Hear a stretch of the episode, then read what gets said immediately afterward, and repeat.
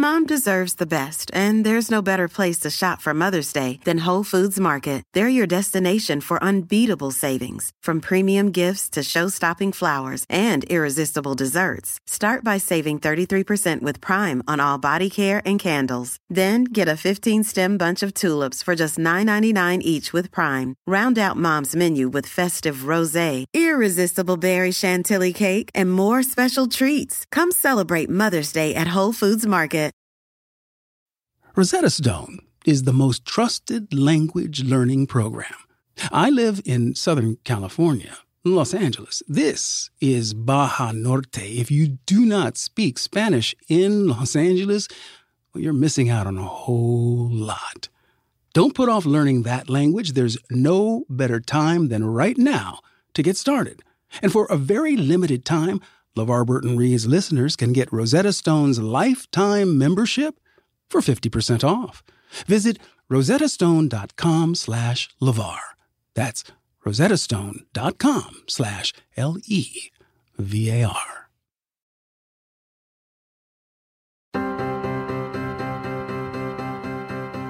Hi, I'm LeVar Burton, and this is LeVar Burton Reads. It's where I handpick a different piece of short fiction and read it to you every episode, and the only thing that these stories have in common is that I love them, and I hope you will too.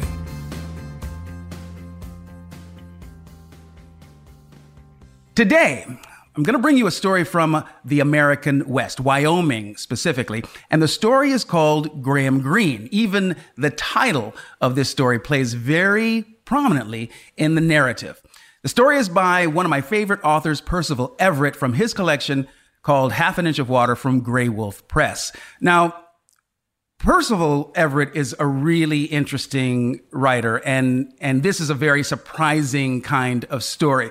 Percival loves keeping his reader a little bit off balance, as he certainly does in this story. He loves playing around with the reader's expectations and assumptions. He's, he's literally written a series of murder mystery novellas called Assumption, about the assumptions that people make when they're investigating something. Now, I'll note here that Percival is a black man.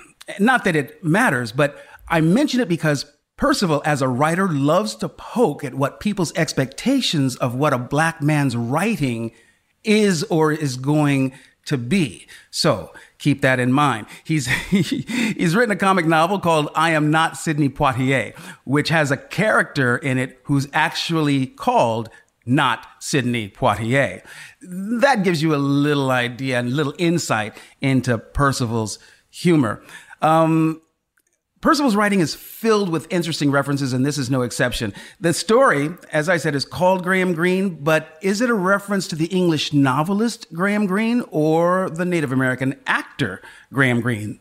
Their names are spelled identically the same.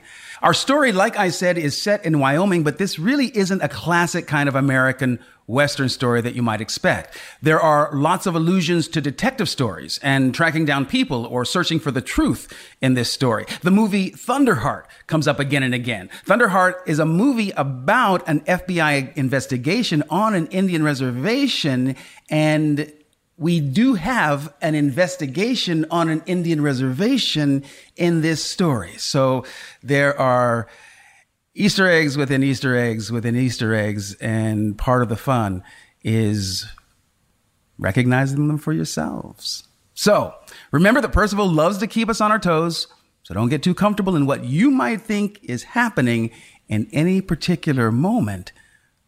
All right? All right. So here we go. We're going to take a little journey into the world that Mr. Everett has created for us. Let's begin by taking a deep breath.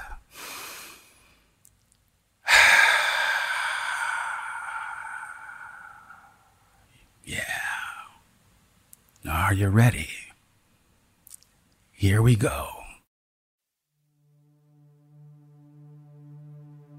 Graham Greene by Percival Everett.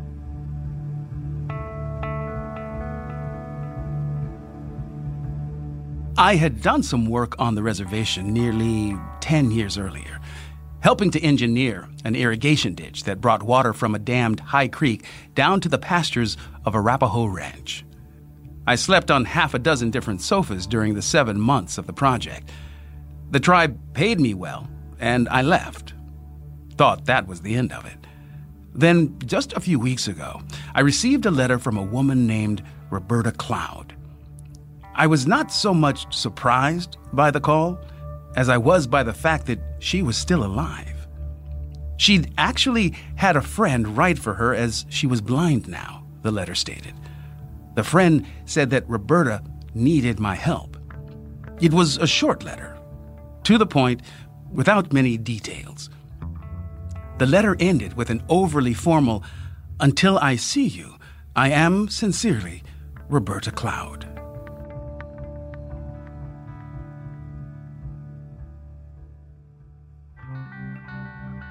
I made the drive up from Fort Collins on a Thursday. I left in the morning and stopped at Dick's Dogs in Laramie for an ill advised early lunch. I loved the dogs, but they never loved me back. I drove into a stiff early winter wind that caused my Jeep to burn more gas than usual. The high profile, flat faced vehicle felt like it was on its heels as I pressed into the breeze. I hit Lander mid afternoon and drove straight through to Ethete. Ethete was just a gas station with a convenience store. There was a yellow light at the intersection that flashed yellow in all four directions.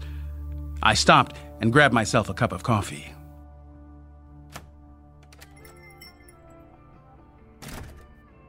A heavyset woman rang up my drink and the packaged cake I'd put on the counter. Think it will snow? I asked. Eventually, she said. I nodded. Can you tell me how to get to Roberta Cloud's house? She's on 17 Mile Road. Where on the road? Closer to here or Riverton? Did you know it ain't 17 miles, that road? How long is it? "Mm, Changes, she said. I've never measured it myself. Some people say it's only 13 miles. Dewey St. Clair said it's 19, but I think he just said that because he was always late for work. How will I know Roberta's house? She's at the first bend. There's a purple propane tank in the yard. Big one. Thanks.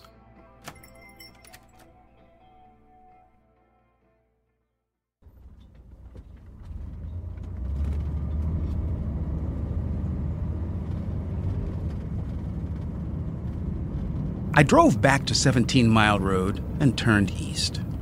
After a couple of miles, I saw the bend, and there was the big purple tank. Someone had scrawled Indian country across it in white paint, but the last letter of the first word and the last two of the second were worn off, so it read India Count. I rolled into the yard and waited behind the wheel for a few minutes. A black dog came trotting from the house next door. I got out and opened the back of my Jeep. I placed a carton of cigarettes on a stack of three new dish towels and a $20 bill on top of that. The dog walked me to the door. I knocked lightly. I didn't remember Roberta all that well. I recalled only that she was the oldest person I had ever talked to. She looked to be 90 back then. The gift was customary.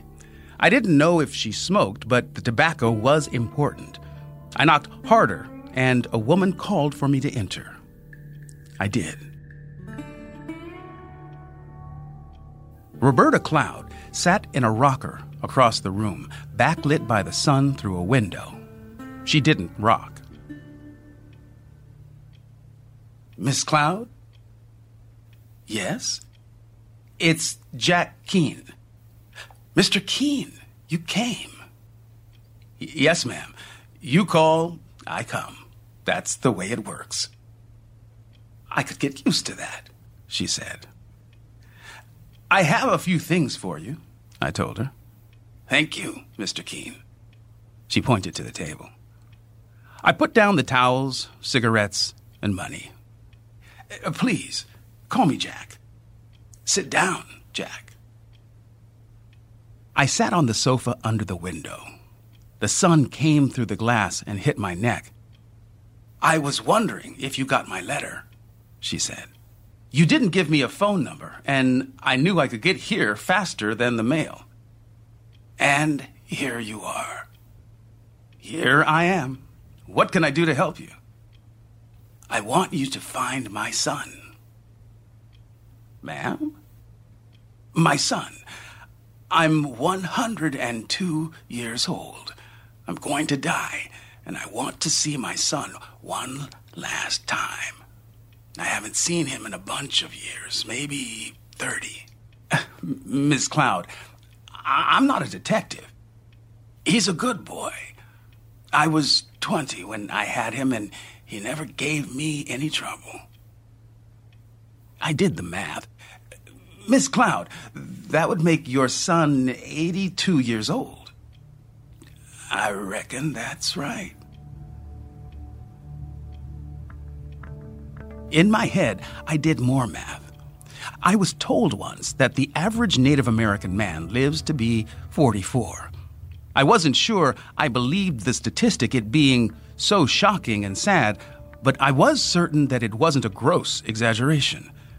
Miss Cloud's son would be defying the odds if he were still alive.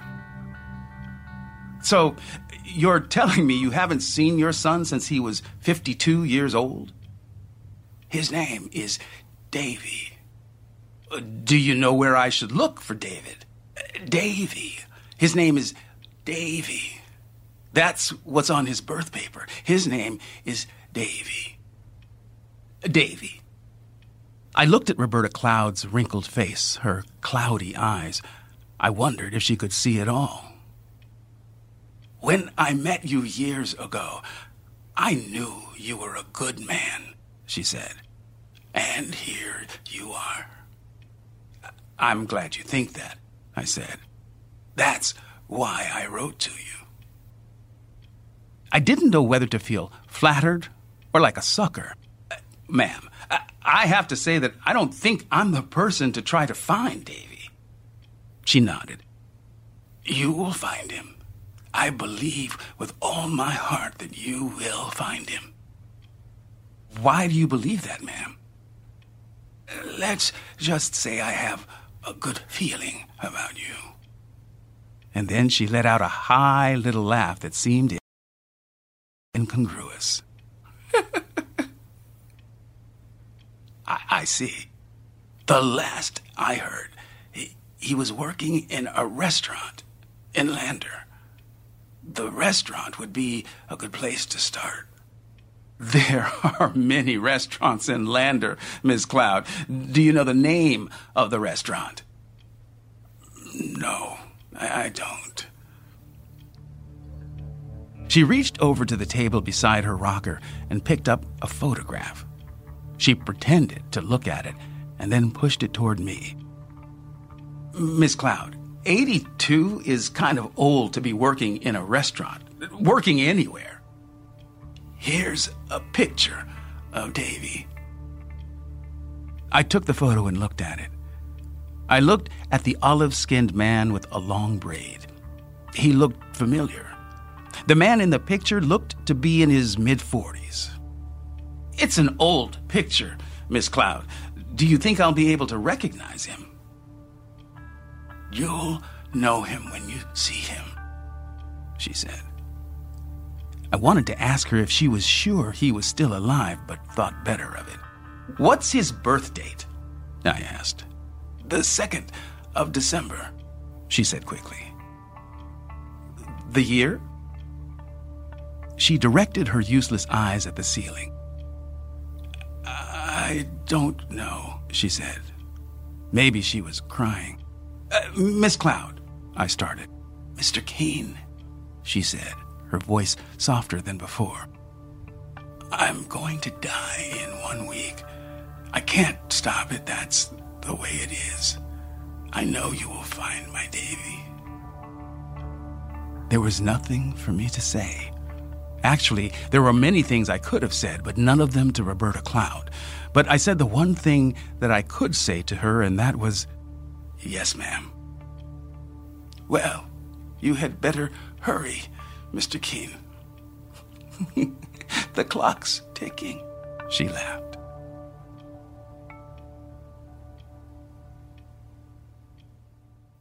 Needless to say, I did not. Hurry, that is. What was I supposed to hurry up and do? I rose, bid her goodbye, and walked out into the cold March air. I looked at the propane tank and was sorry it had been so easy to spot. I stood just outside the door and heard no movement from inside. I wondered, briefly, what had prompted me to respond to the old woman's letter. Briefly, because I answered the question in short order. I was there because I was a stupid do gooder, a typical idiot with a slight messianic complex. I thought I'd come up here and the old woman would ask for something simple, like a repair on the aforementioned propane tank, and I would do it, feel good about myself, and help out an old woman. I got what I deserved for being a nice guy.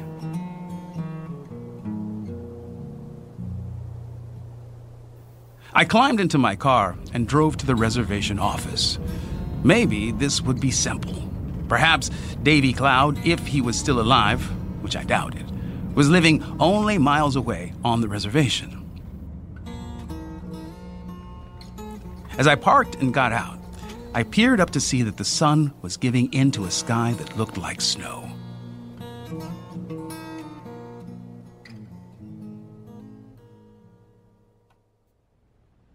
Inside, I found a lone woman sitting at a desk behind a long, high counter.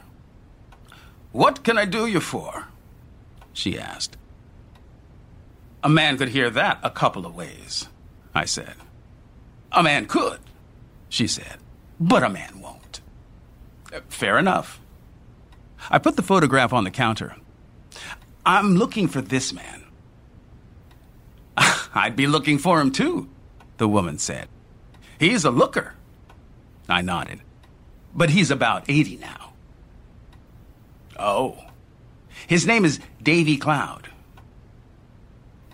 No Davy Cloud, she said. There's a Roberta Cloud, no Davy Cloud. He's Roberta's son. The woman looked at me with a sidelong glance for a second. Then she might have shaken her head. I wasn't sure. Could you check? Check what? Don't you have a register or a roll or something? Yes, we have a list of everyone in the tribe. Is he Arapaho? He's Roberta Cloud's son. O- okay, I'll look up Roberta. She walked to a desk and sat at it, facing a computer screen. We just digitized what we have. Here's Roberta. No mention of a son, but that wouldn't be strange.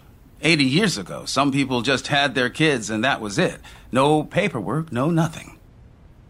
A reservation phone book? She came back to the counter, reached under it, and pushed the thin volume that was the phone book toward me. Look for yourself. One Cloud. Roberta Cloud. I believe you, I said. Do you have any old phone books? No.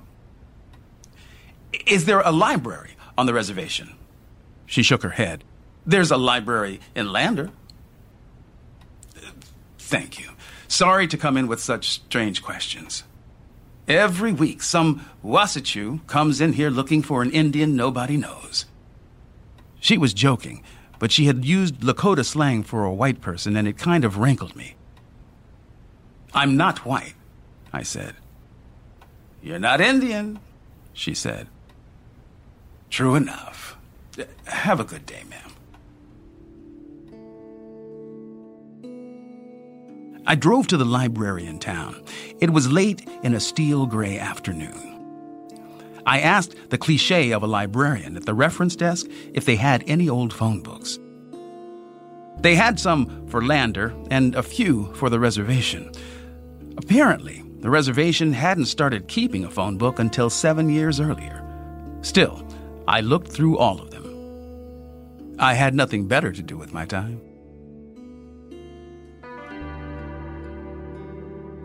I found a computer, got online and found a couple of David clouds. Not one was native. All were young and none were in Wyoming. And as usual, I felt a little sullied by having been online.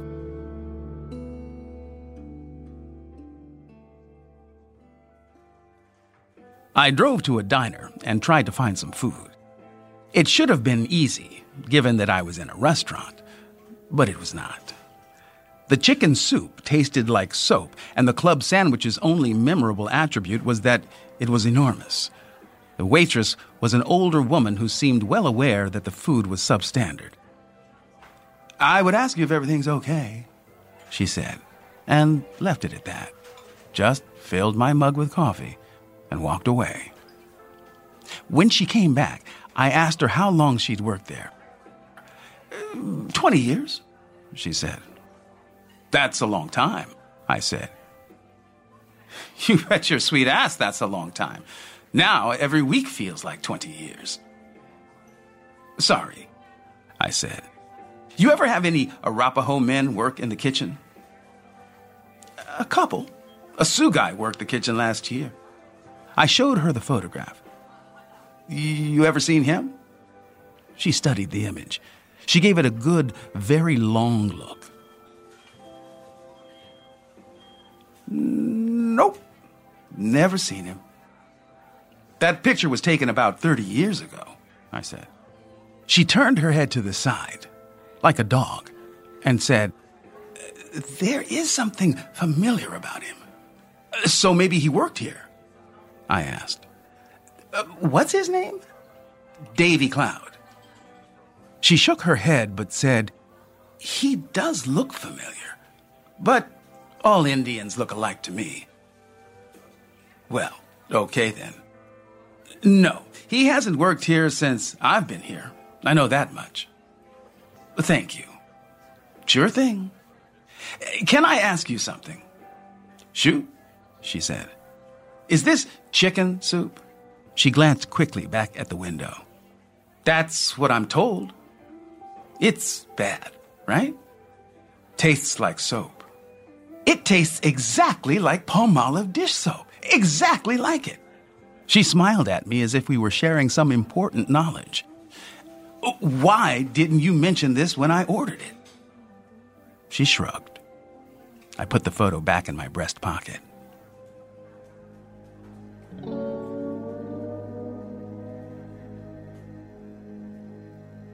I walked into two other restaurants for no reason except that I had time to kill and didn't know what else to do. Showed the photo and got strange looks.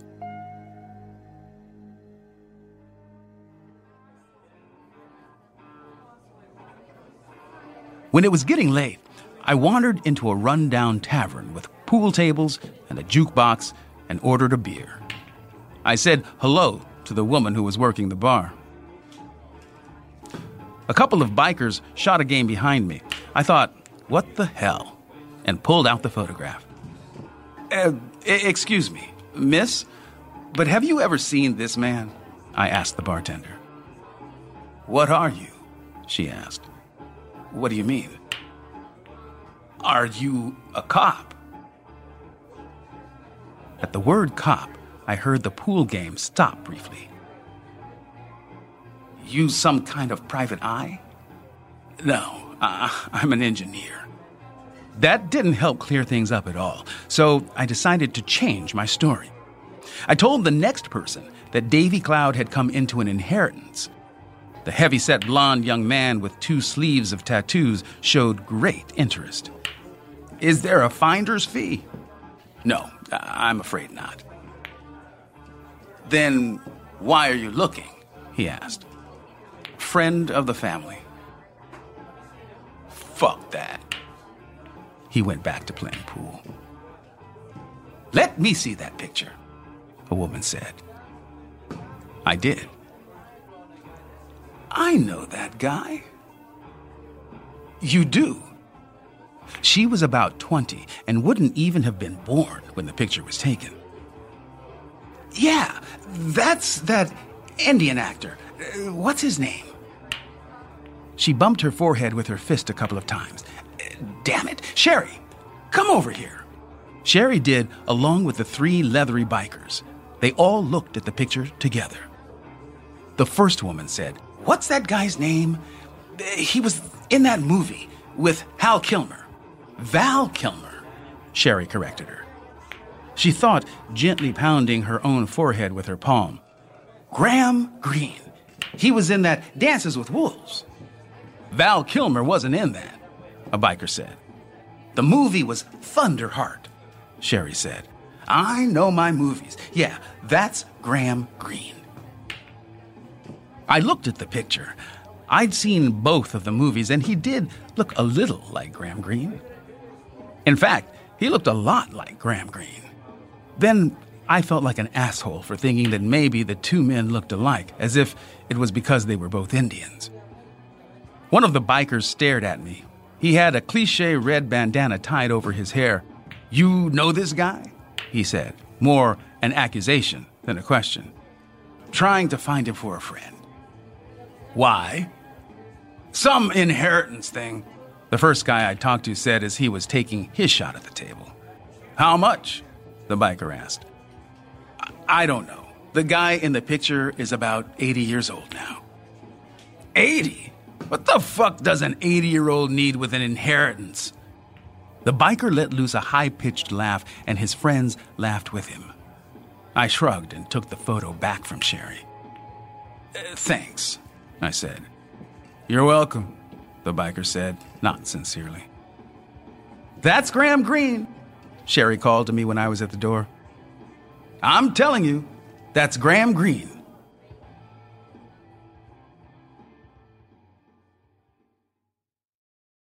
Mom deserves the best, and there's no better place to shop for Mother's Day than Whole Foods Market. They're your destination for unbeatable savings, from premium gifts to show-stopping flowers and irresistible desserts. Start by saving 33% with Prime on all body care and candles. Then get a 15-stem bunch of tulips for just $9.99 each with Prime. Round out Mom's menu with festive rosé, irresistible berry chantilly cake, and more special treats. Come celebrate Mother's Day at Whole Foods Market.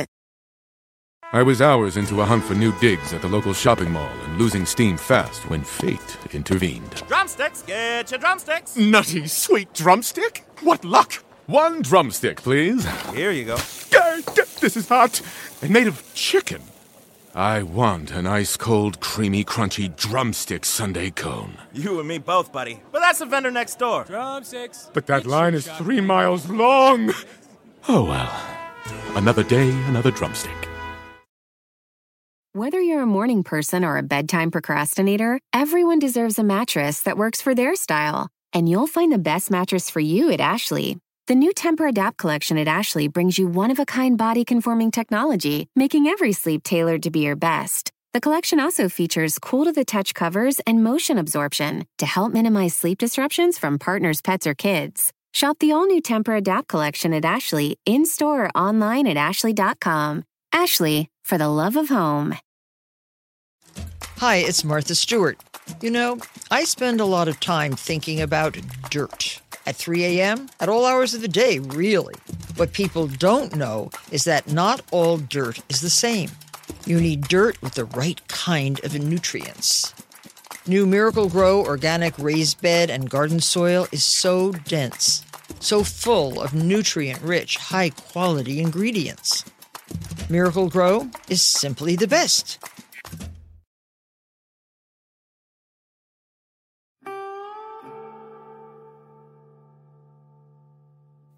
After a night in a motel, I returned to the library the next morning and looked at images of Graham Greene. The man in my photograph did look a lot like Graham Greene, but also different. Regardless, I didn't know where to look next. I decided to try the sheriff's office. The inside of the office was as nondescript as the outside, and in fact, so was the sheriff. He was a new sheriff, though he was over 50.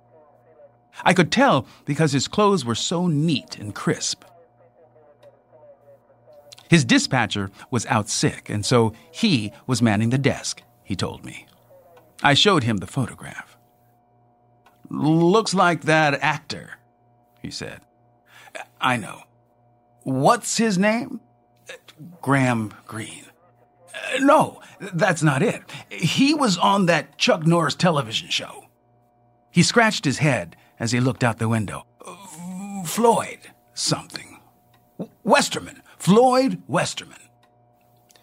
This man's name is Davy Cloud. He's Arapaho, and he's about 80 now. Why do you want him? I promised his hundred year old mother I'd find him. You're shitting me. I-, I wish I were. I tapped the picture. I can't find out anything about him. I was thinking maybe he has a driver's license. And you thought you could just wander into the police station and have somebody look that up on a computer, right? I blew out a breath, feeling pretty stupid. well, let's take a look, he said. He laughed. Really? Why not? The sheriff used the computer on the counter. What's the name? Davy Cloud. David Cloud, he said. Davy, I repeated. It was made clear to me that his name is Davy, not David. Doesn't matter, he said. No clouds at all. Okay, thanks, Sheriff. What are you going to do? he asked. Beats me. I looked at him for a second. What would you do? You got a birth date for Davy Cloud? Day, month, but no year. The sheriff snorted out a laugh. then I'd give up. You would? I would. Thanks, Sheriff.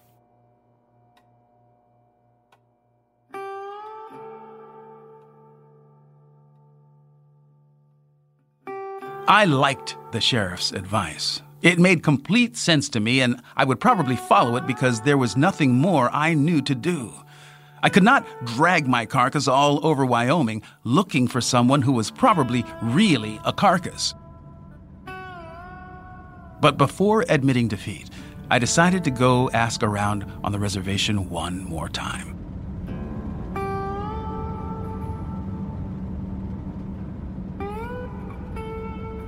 I felt guilty because my search was really half assed.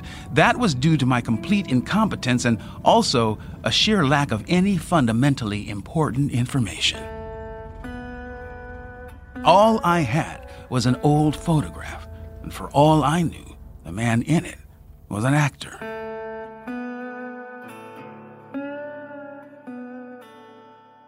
I parked in front of the little store at the flashing light. It was just starting to snow. I walked inside and grabbed a cup of coffee and walked up to the register. The same heavyset woman stood behind the counter. Remember me? I asked. You were in here asking about Roberta Cloud.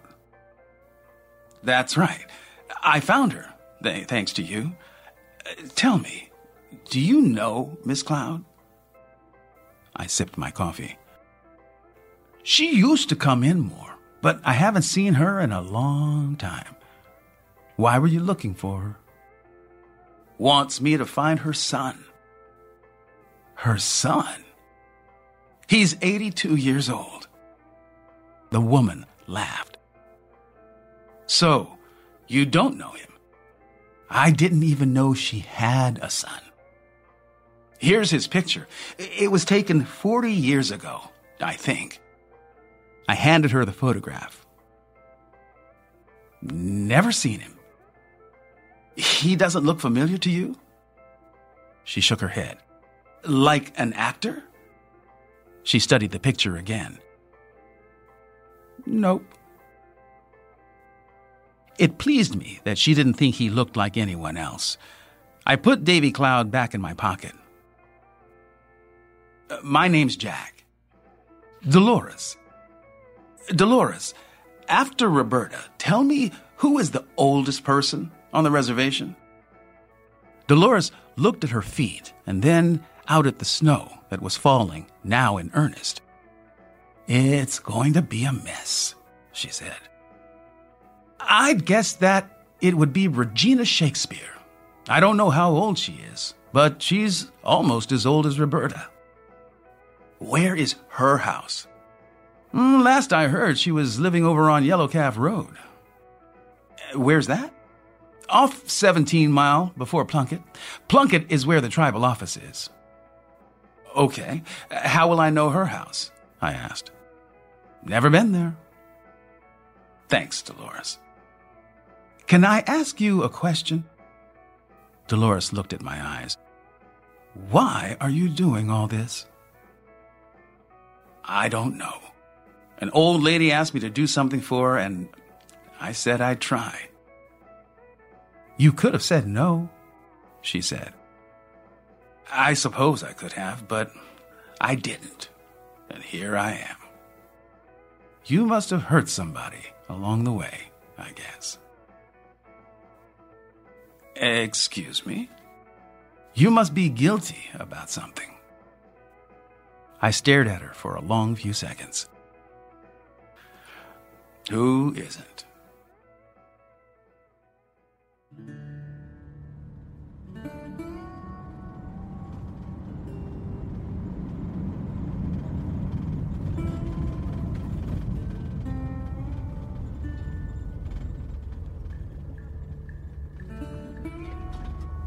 I found my way to Yellow Calf Road.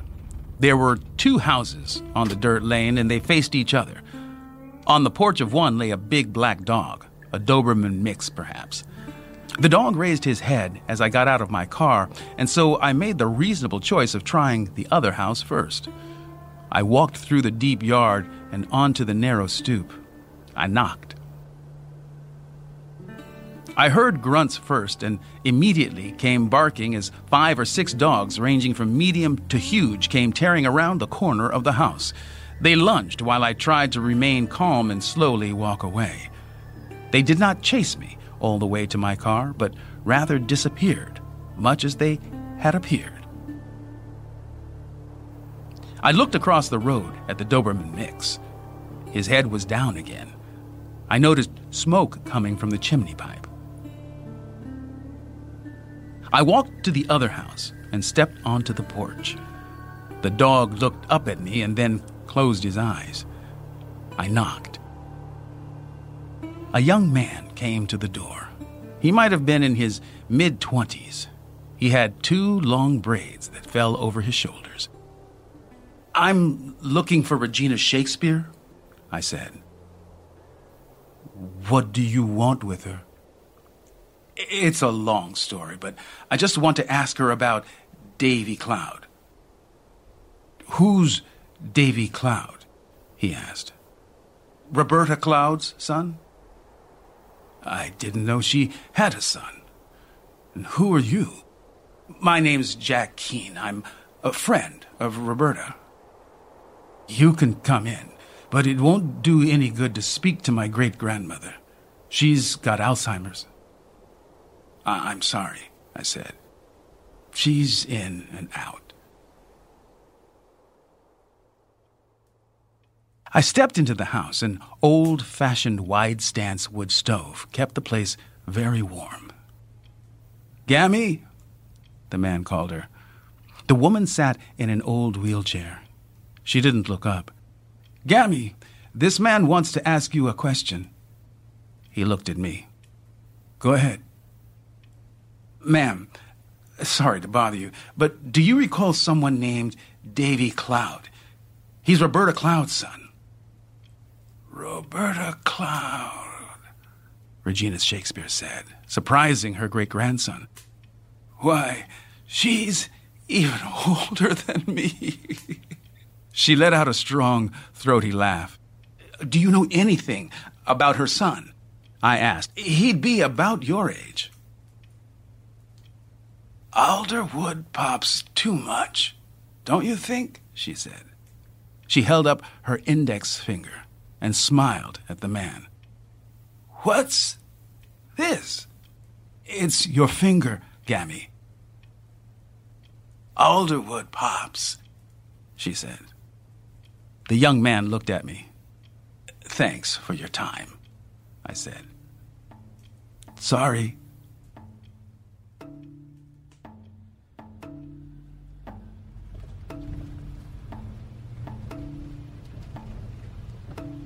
The highway was nasty as I drove back to Lander. The temperature had dropped suddenly, and every curve looked like black ice to me. The snow was falling heavily now.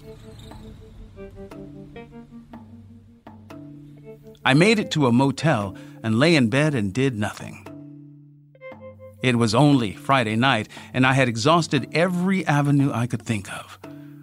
I wondered what was I supposed to do for a week, and then I remembered that if I waited a week, Roberta Cloud would be dead. At least she told me she would be. I would have to go to her house the next morning and tell her that I had failed, that there was no way I could track down Davy. I fell asleep, wanting to dream about finding Davy Cloud, but I didn't. I dreamed about an old girlfriend that I'd never loved. And so I woke up in a bad mood.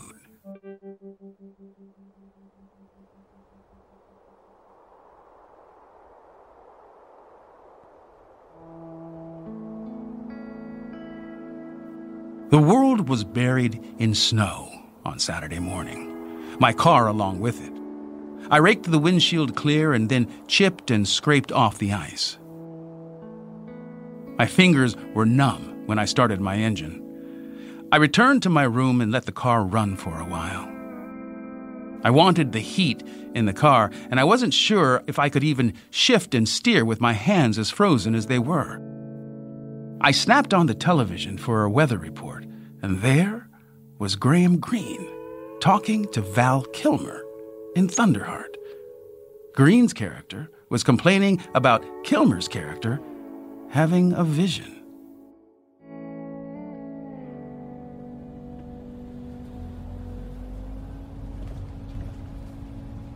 I fell in behind a snowplow on the highway, and though it was slow going, I felt more confident about the safety of the road.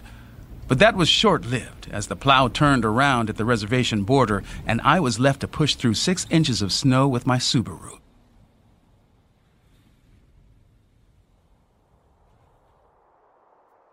There were a couple of cars and a pickup parked at Roberta Cloud's house.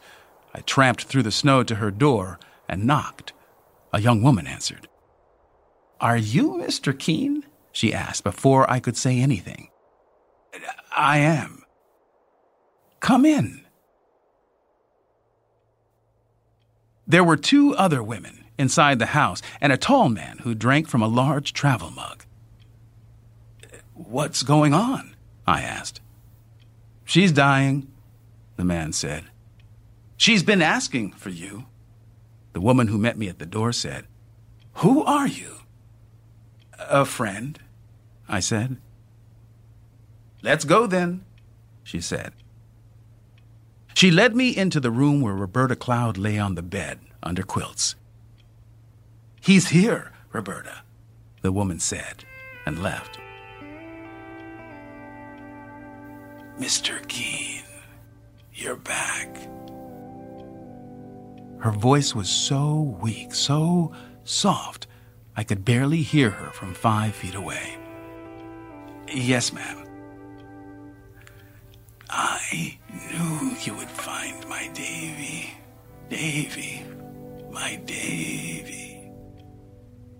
Roberta Cloud reached out her hand. She was so weak that I thought I could feel her life slipping away. I stepped close and took the old woman's hand. It felt like a baby bird. Her bones felt like nothing. I said nothing. Davy, my Davy, she whispered. I've missed you so much. I love you. I didn't make a sound. I rubbed the back of her little hand with my thumb. It's been too long, Roberta Cloud said. She said that several times until her voice just trailed off. I watched her face. I felt her leave. I didn't even hear her last breath. She was just gone.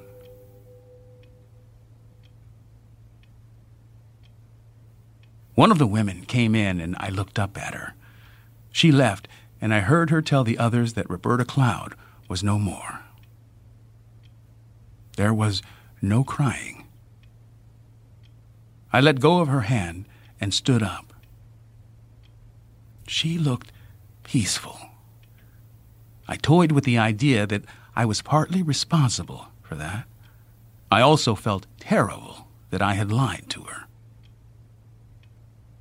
I told myself it was not exactly a lie. I had simply let her assume something. But, of course, I had lied.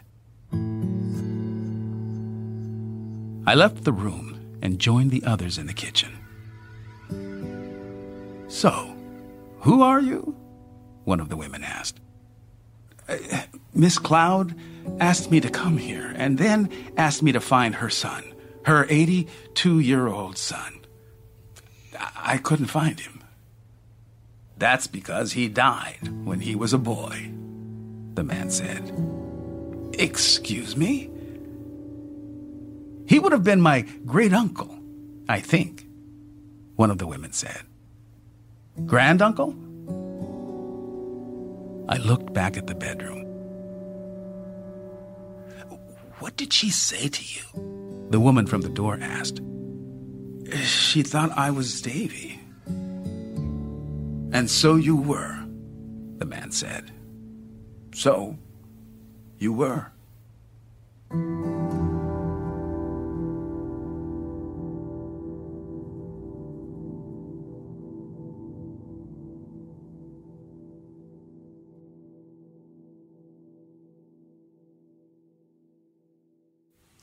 So, what did you think? I love this story um, for so many reasons. Like we talked about at the beginning, what Percival Everett really loves doing is just poking at our preconceived notions and perceptions, our perceptions about truth, our perceptions about identity, our perceptions about our own expectation of how the world works. And when I got to the end of the story, when I read this for the first time, and I realized that that photograph that Jack had been using to identify this person he was looking for couldn't possibly have been her son. When we get the information that her son died as a child, I was like, oh my God. We have, I've been taken on a ride. I've been taken on a ride, taken for a ride, um, which is just the deliciousness for me of the short story form. It's it's going on that ride and arriving at some place completely unexpected. You know, in in in terms of of talking about um, expectations, I once did a TV movie called Dummy with Paul Sorvino where I played a deaf young man accused of murder. True story. And um, in my conversations with the director, wonderful director named Frank Perry, it was clear from the very beginning of our process that um, I had to make certain decisions um, about what really happened, at least in the in our telling of this tale, because there are actually two murders that transpire. One that get Donald arrested and, and going through the criminal system to begin with, and then once he's released, the coda of the movie was that there was a second murder of which he is accused. And so, what was really interesting for me was for most people, the expectation was that because he was deaf, there was more propensity to disbelieve that this young man was capable of committing this crime. And it was just an assumption that we automatically make, these prejudged ideas that we form in our heads. But then when the second murder comes along, then it's sort of like we decide all bets are off. And, and that's one of the reasons why I love Percival's writing in this story in particular, because we have to make certain decisions about about the story that we're experiencing. We have to decide, you know, why this woman called this particular man and sent him on this quest. What what was her motivation, um, and and why him particularly? And those questions that we have to fill in. That is, it's our participation as reader of the story, as listener to the story, that that actually guide the ultimate outcome of the story in terms of our satisfaction and enjoyment.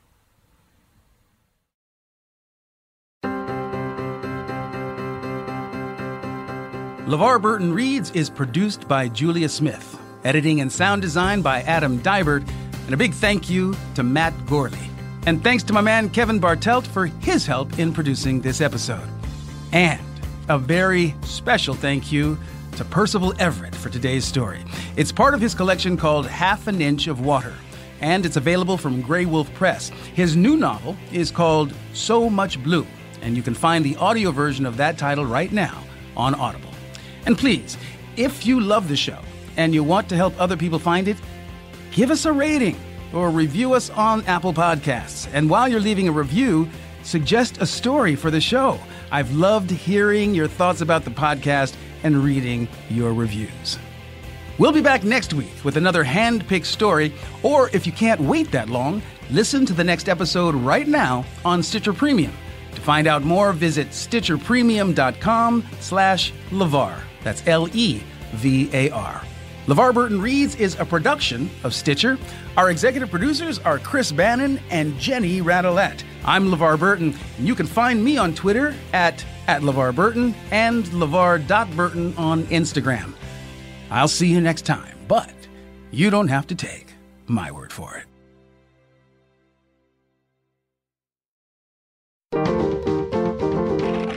Stitcher.